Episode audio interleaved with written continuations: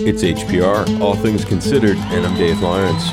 Today, we're celebrating one of the greatest guitar touring spectacles ever presented. The time Paco de Lucia, John McLaughlin, and Al Di Meola came together as a trio of unparalleled proportion. Featured on the legendary Friday Night in San Francisco and stunning studio release Passion Grace and Fire.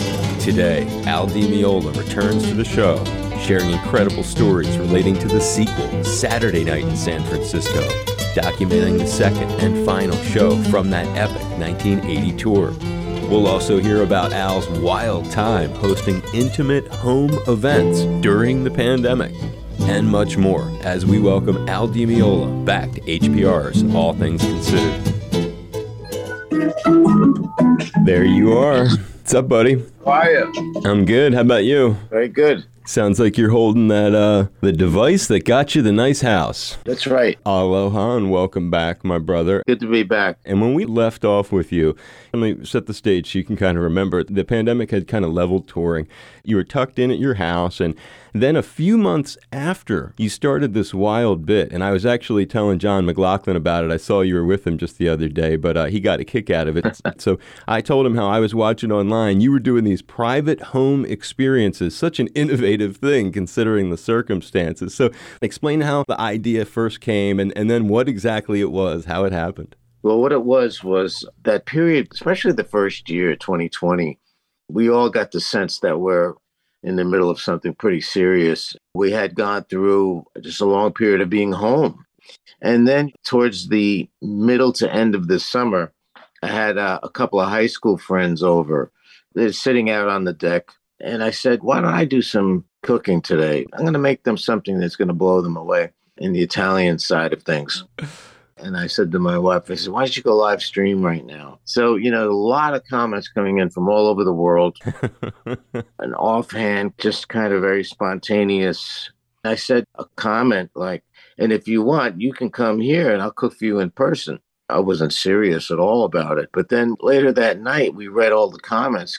So a lot of people were asking, what's it going to take? And so, you know, we just started thinking about it. And we both looked at one another and said, wow, not only present the appetizers and then sit down dinner for two hours, but then after that, go down in the studio and play like a private show and offer a lesson at the end of that or a jam session. I wonder if that could go over. So we thought it was a great idea. And then, you know, I started getting a little scared about it because, you know, what if it didn't go over and the whole COVID thing? Mm-hmm. But right away, we got one guy that came in from Detroit. I remember the day, it was like almost a hundred degree day. He comes in, he's sweating beyond belief. I said, well, go up to the guest room, take a shower, get yourself ready, come on down for dinner. And he comes down and we had a great time. And after my show, I said, well, you, you know, you want to jam or something? He goes, oh, yeah, definitely. That's what I really came for. I said, okay, well, pick out a guitar because I have all my guitars laid out all over the place. He goes, oh, no, no, no. I, I brought my own instrument. I wow. said, well, what did you bring? And he takes out a cowbell. You got to be kidding me. He goes, yeah, I just want to be able to say I played with Al Di Meola. So he takes out the cowbell. We gave him a stick. And then I just started playing something. He starts hitting the cowbell. Completely out of time, by the way. But I, I kept looking back at my wife going, well, we came up with an original idea, and, you know, and we just got to go with the flow. We're just smiling our whole way through. So one home event led to a lot of others. People came in that first year from places like Japan, California, Florida, West Virginia, Arizona. We kept it no more than two people, and half the time it was only one person that showed up. But it was really successful, you know, and now we've done a total of about twenty of them. Wow. Yeah, that's what I was going to ask. In all, total of twenty from the beginning? About twenty of them. And I think there's some more lined up. We just had one the other night. Two guys, two friends, one from Minneapolis, one from Wisconsin. What was cool about it was it was original, where everyone else was out there offering lessons or some kind of, which really did not knock me out. I like doing that kind of thing or, you know, some kind of clinic in person. And so when we came up with this idea, it was like, oh, man, this was great. Don't have to pack a bag. Don't have to go to the airport. Don't mm-hmm. have to split a commission with a manager or an agent. Right. And my wife and I, it's like a little business we created because she really sets everything up where the house is immaculate. And my place is really like a museum. It's got everything that you can imagine that I've acquired over the forty some odd years from Return to Forever on. So much to see and talk about in this place. Strumming away, kind of serenading them with stuff too. Yeah.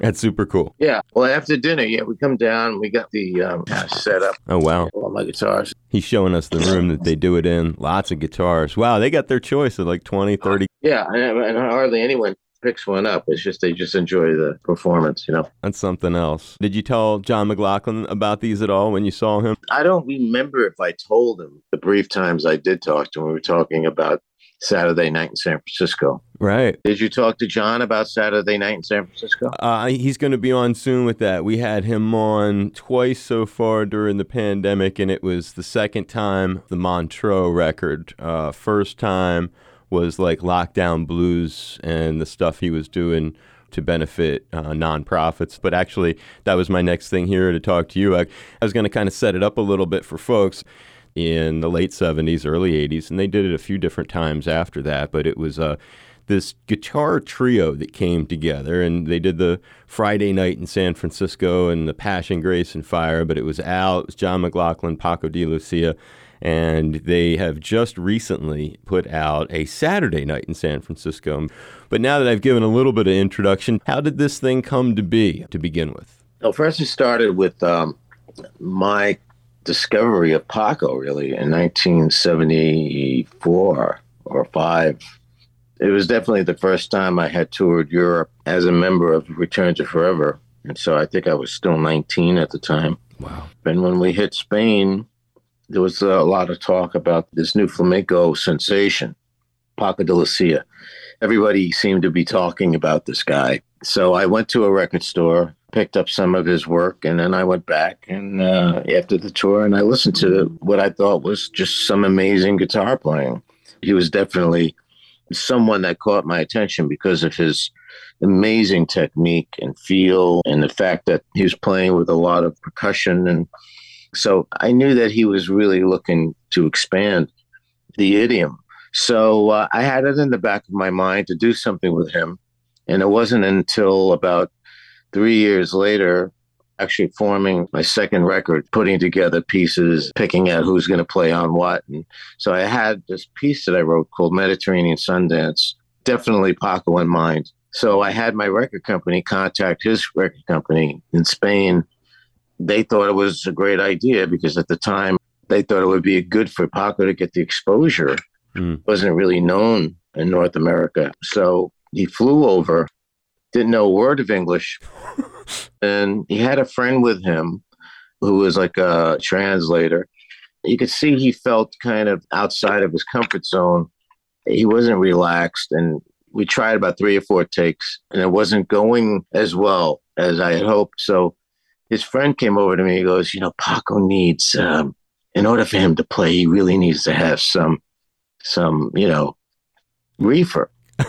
That. Oh, okay. I said, well, let me see what I can do. So a friend of mine, this guy was like my big brother, Michael, and he was in the next room. And, you know, if you picture this guy, he's like, you know, right out of Woodstock. And I said, Michael, you think you can get Paco some weed? Michael goes, oh, absolutely. So, you know, he comes back with a bag of weed. And the next take was the one that's on the album. Everybody in the control room was high-fiving and shouting. And so that was that moment that enabled that record to go gold and platinum. And we had hit singles on that piece in many countries, Germany, Spain, all over the world. Can that you play tune, a little chunk of that for folks? Oh, yeah. So it's like...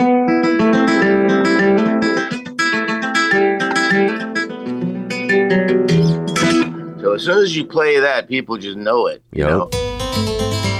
It's Al Di Meola, and tomorrow we'll conclude with more incredible storytelling, including about the legendary concert promoter who presented those shows in San Francisco, the late Bill Graham, and hilarious stories about guitar partner in the trio, John McLaughlin. Plus, more music from this release, Saturday Night in San Francisco. And join us tomorrow for the conclusion with Al Di Meola. I'm Dave Lawrence.